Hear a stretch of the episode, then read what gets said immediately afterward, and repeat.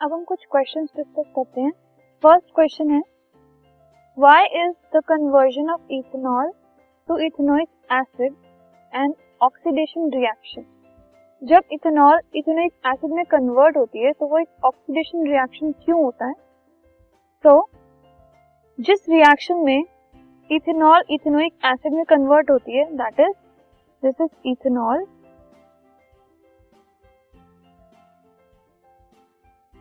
और वो alkaline potassium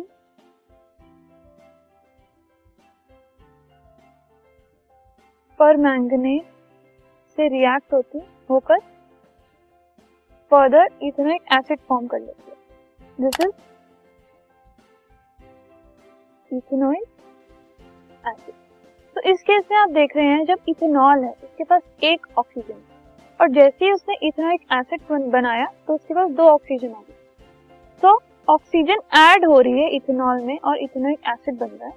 तो addition of oxygen is called an oxidation reaction इसीलिए इथेनॉल से इथेनॉइक एसिड की जो कन्वर्जन है, उसको ऑक्सीडेशन रिएक्शन कहा जाता है। This podcast is brought you by hub hopper Shiksha Abhiyan अगर आपको ये पॉडकास्ट पसंद आया तो प्लीज़ लाइक शेयर और सब्सक्राइब करें और वीडियो क्लासेस के लिए शिक्षा अभियान के यूट्यूब चैनल पर जाएँ।